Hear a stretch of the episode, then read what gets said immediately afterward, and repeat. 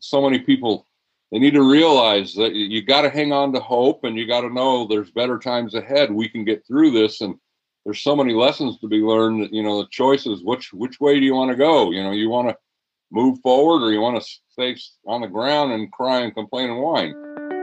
Welcome to the clear choices podcast. I'm your host rob eigner and it is my unique privilege to bring you intriguing conversations with people who have made the bold choices necessary to elevate their lives and create a positive impact on the world. By hearing their stories, I hope you walk away more motivated and more inspired to do the same in your life. Because we all have choices to make.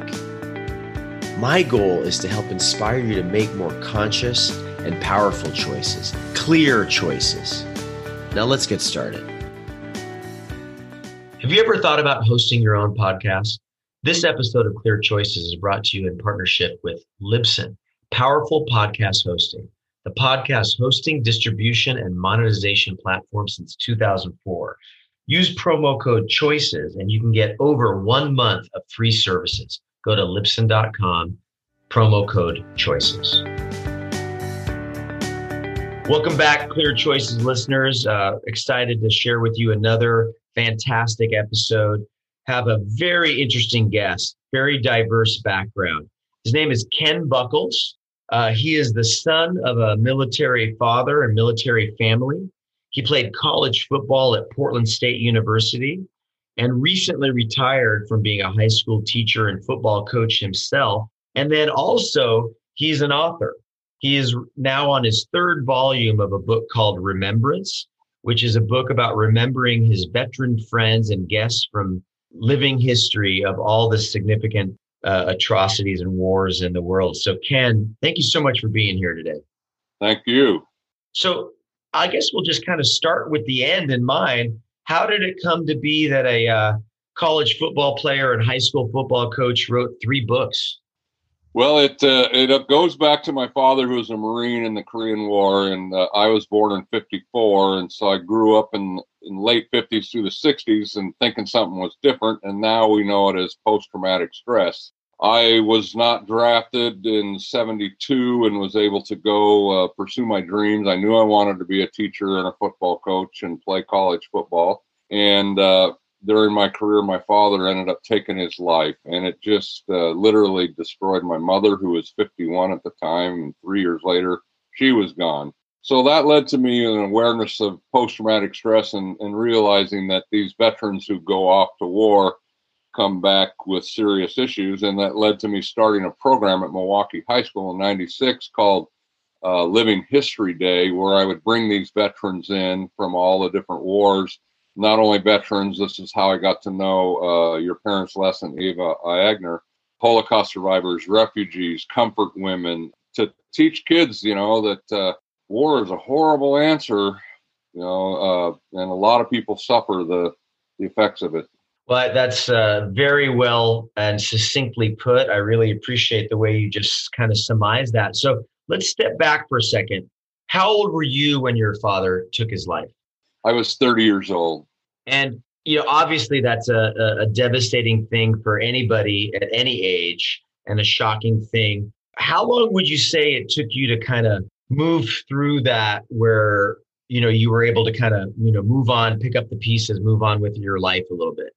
Well, the ripple effect is a couple marriages and divorces. Um, going into depression myself, I was wasn't diagnosed until the mid 90s, and you know started taking antidepressants and realized that the depression is uh, hereditary, can be passed down, and it's triggered by certain events. And so it's been a journey. My sister, I'm the oldest. My sister's gone through her personal journey. My brother, you know, the ripple effect of a, the act of suicide is just is something else. It's pretty powerful. Yeah, and and now, you know, I I, I as a son of a Holocaust survivor, I look at their traumatic experience as a gift to me because I believe it gave me resilience and an opportunity to to be a little bit more grateful than I think most people normally are. And so I, I try to look not at just the negative impact that it could have, but also the positive. What would you say I know this is a strange question, but what would you say would be some of the positive ripple effects for having gone through that difficult journey? Well, it's interesting because uh, I'm glad I was open to making the choice of getting therapy, counseling over all this, because I was able to heal the anger issues and, and all that where I wanted. You know, I was angry at my father, and then you you start to realize all the wonderful things he tried to do while he was suffering from this post traumatic stress and keeping it from us. And uh, there was a lot of wonderful things he did as a father. So he taught me tremendous work ethic and, and discipline, um, doing your best, never giving up. So, you know, I'm just so grateful. Instead, now I can't wait to, you know, see him, hopefully see him and hug him and say, Dad, thank you. I love you so much. And, you know, I'm, I'm sad that he had to go through that stuff. But yeah, there's a lot of, you know, you can choose to get knocked down and not get back up on the horse, but it was always, you know, get back up on that horse, you know, do it again. You can get, you can do it. So even with his demons and struggles, he passed on to you a, a level of resilience uh, that you still carry on. Exactly. So tell me, Ken, what would he think? What would your father think of these books?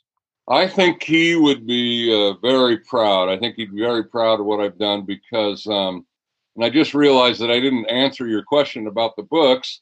I started to get to know these veterans, and little by little, I would get information out of them, and I would write these notes. And then when I, you know, had a computer, I would put them in the computer, and that World War II, I'd classify them. Then I did them by European theater, Pacific, then by branch, and I just kept adding to it. And people would, you know, different veterans would say, "Hey, I, I want to tell you uh, what my experiences I went through." And then as I as they got older, they said, "I need to open up and share with you."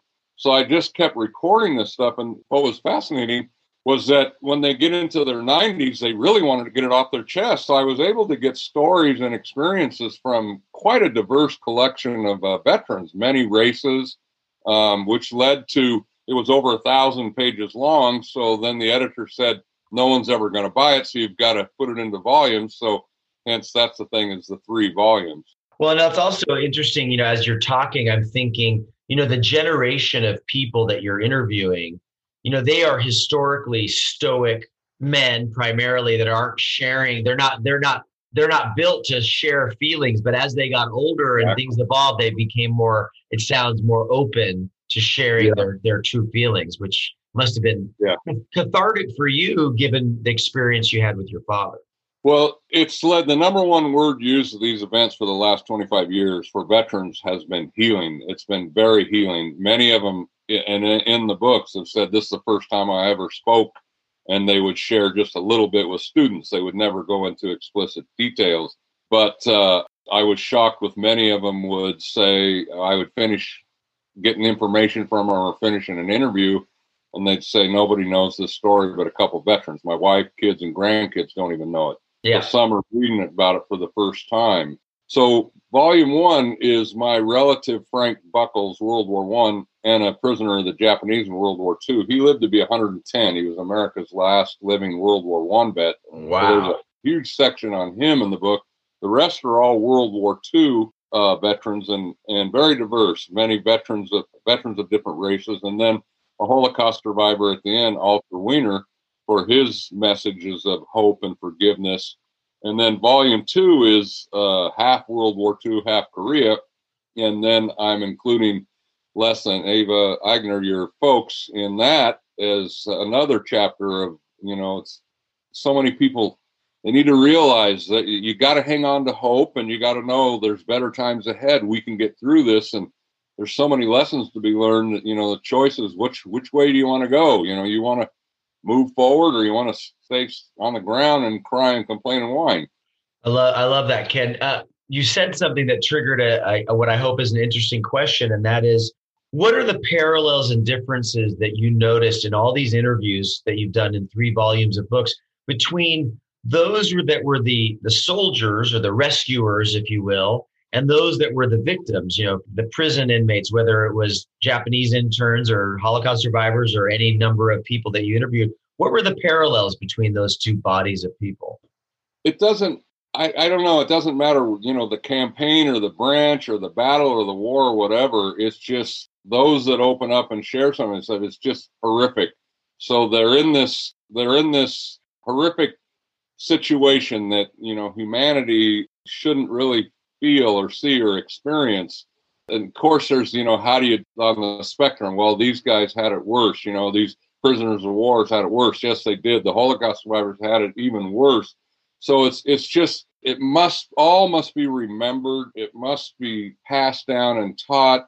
But that in these in times like us ourselves that we're going through ourselves is to realize that these people have gone through much much tougher situations, life and death situations, and struggled so difficult. You, know, but they overcame. They survived. They made it. They they hung on and they have a, a legacy now grandchildren children grandchildren great grandchildren it's it's it's an amazing legacy uh, and um you know i'm thinking you know you're you're talking about this and then you know this other piece of you as a teacher and a coach how did you tie those threads together so you've had all these life lessons from your father and through writing the books and you know uh, uh, being a football coach, you know, you're a you're a molder of young men. So how did you weave some of this into your molding of these young men?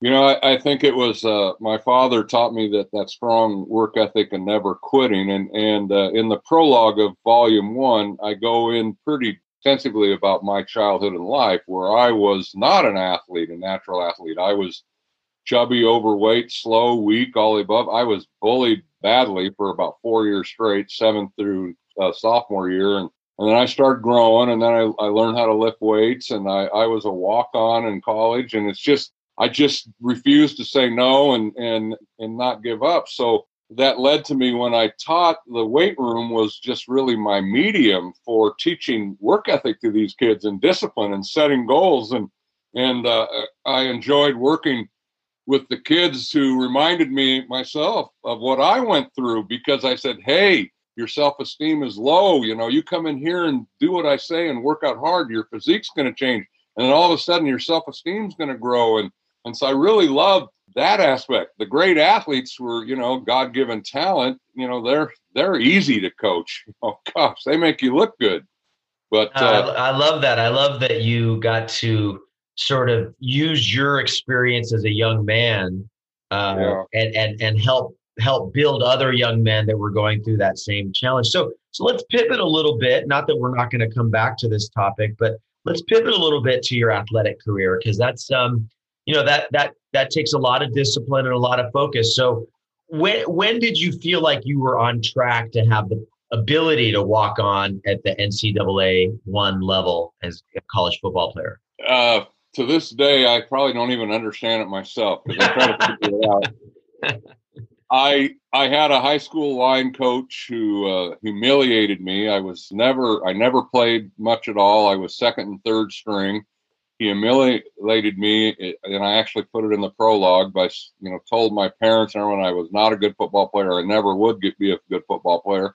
So it was that driven that that anger that had built inside of me from the bullying years and that and I, I had some friends who had been recruited and were going to Portland State, and they talked me in to start lifting weights with them, and they kept working on me, and they had me meet the head coach, and I was I really was nervous. I said I can't play at this level. I, have never played at any level, and and he said as a speech, uh, the regret speech that a lot of us coaches use. You know, well, you're going to regret this decision as long as you live.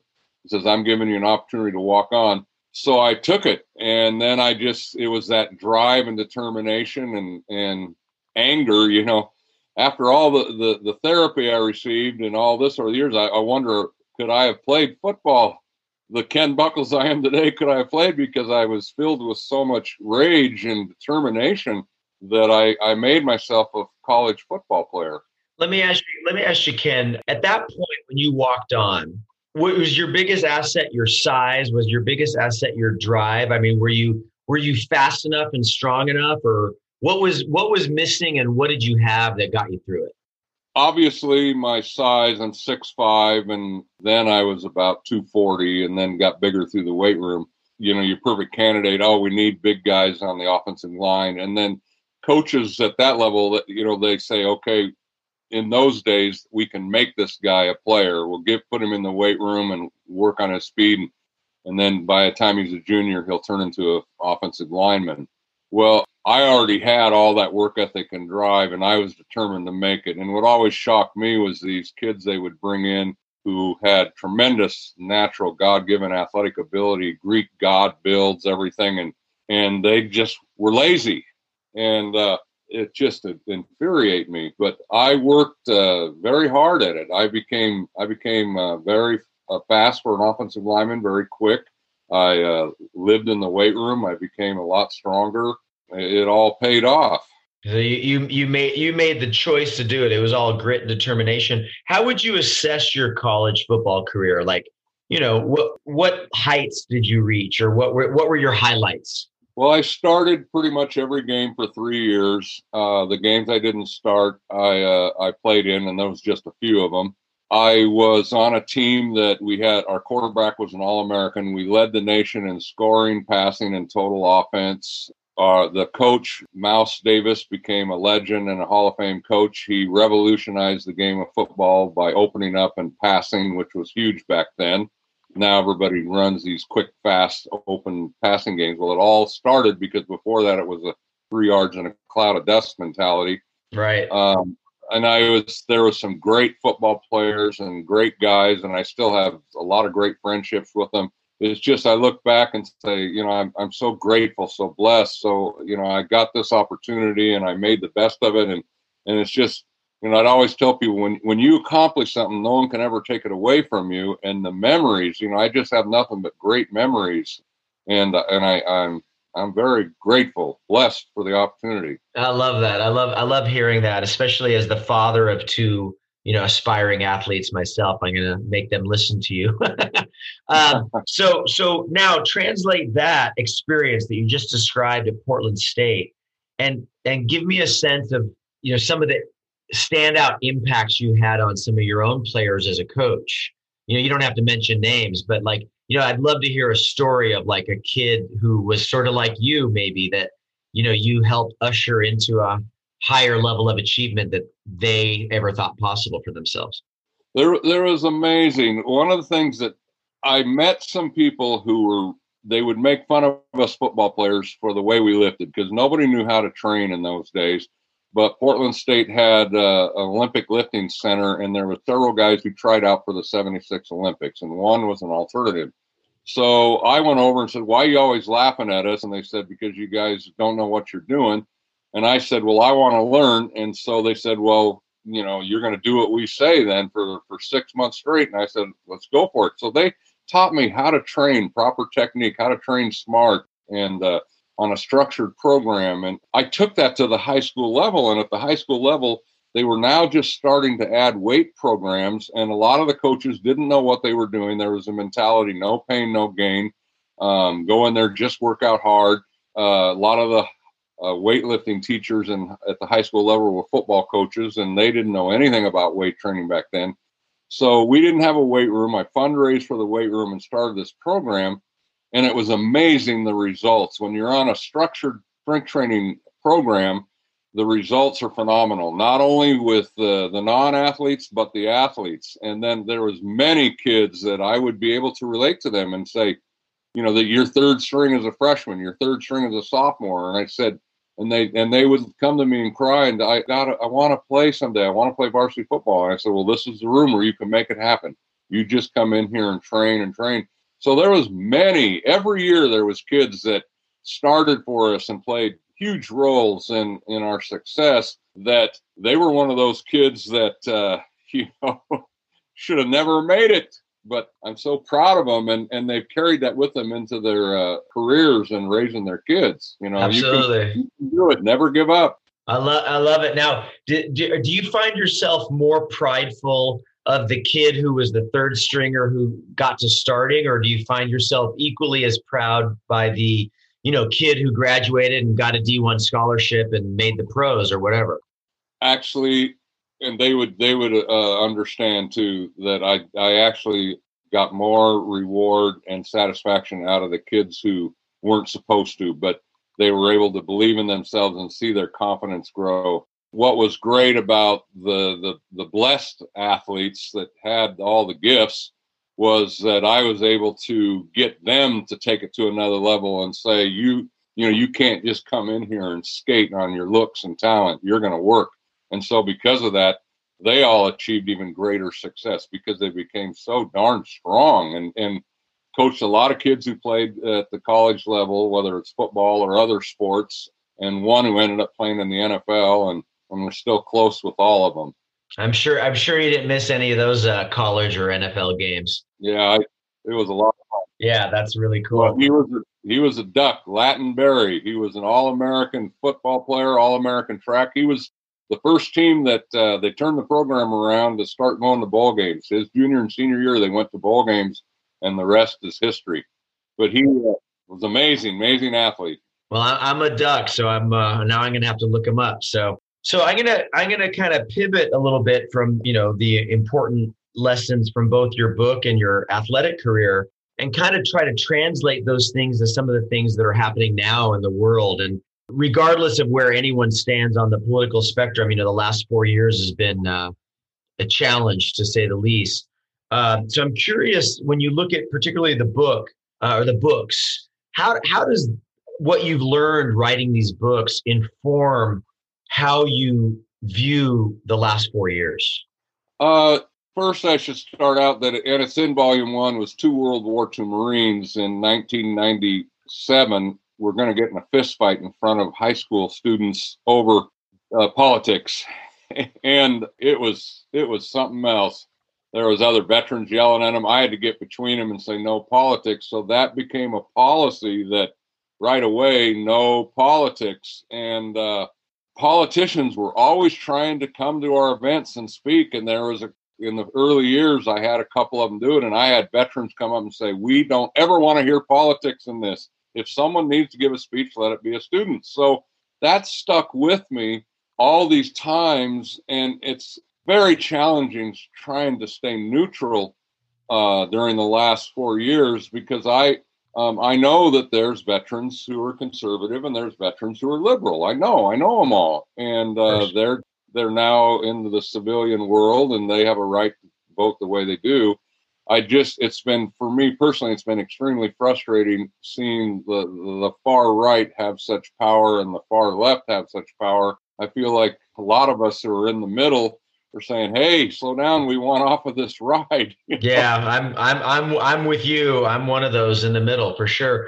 Now, if I can say, I I, I understand. You know, you're you're in a mixed racial marriage, right? And yes. I'm, I'm curious, given everything that's also gone on in the last four years and much longer, but it's been more pronounced and visible in the last couple of years. How is how's your reaction been to that? Because you know whether it's George Floyd or all the other travesties, there's there's just a big spotlight on that subject. So I'm imagining you you have a different perspective than most people. It's called uh, very well informed. I have learned so much. I first I went to an all white high school, and when you, I went to Portland State, half the team was black athletes, and uh, the majority of them were from uh, Los Angeles area, and so it was like the clash of two cultures and it was right there at the time the movie Remember the Titans. So it was all very similar. But I got to know and become good friends with many of them, and I'm still am today. And that helped me coach black athletes in high school. I thought I I knew, you know, what to say and what to do, and you know, and not be an idiot. But then uh, my stepson set me up on a date 15 years ago with Melinda, who is a beautiful black woman from Atlanta, Georgia. And I tell people that was like, if I thought I was um, at the co- high school level on learning about African Americans, I was now in college and then my master's degree because I've learned so much. And the other thing that's helped me greatly was that Milwaukie High School is extremely diverse. So I said, I've got to bring in veterans of all races.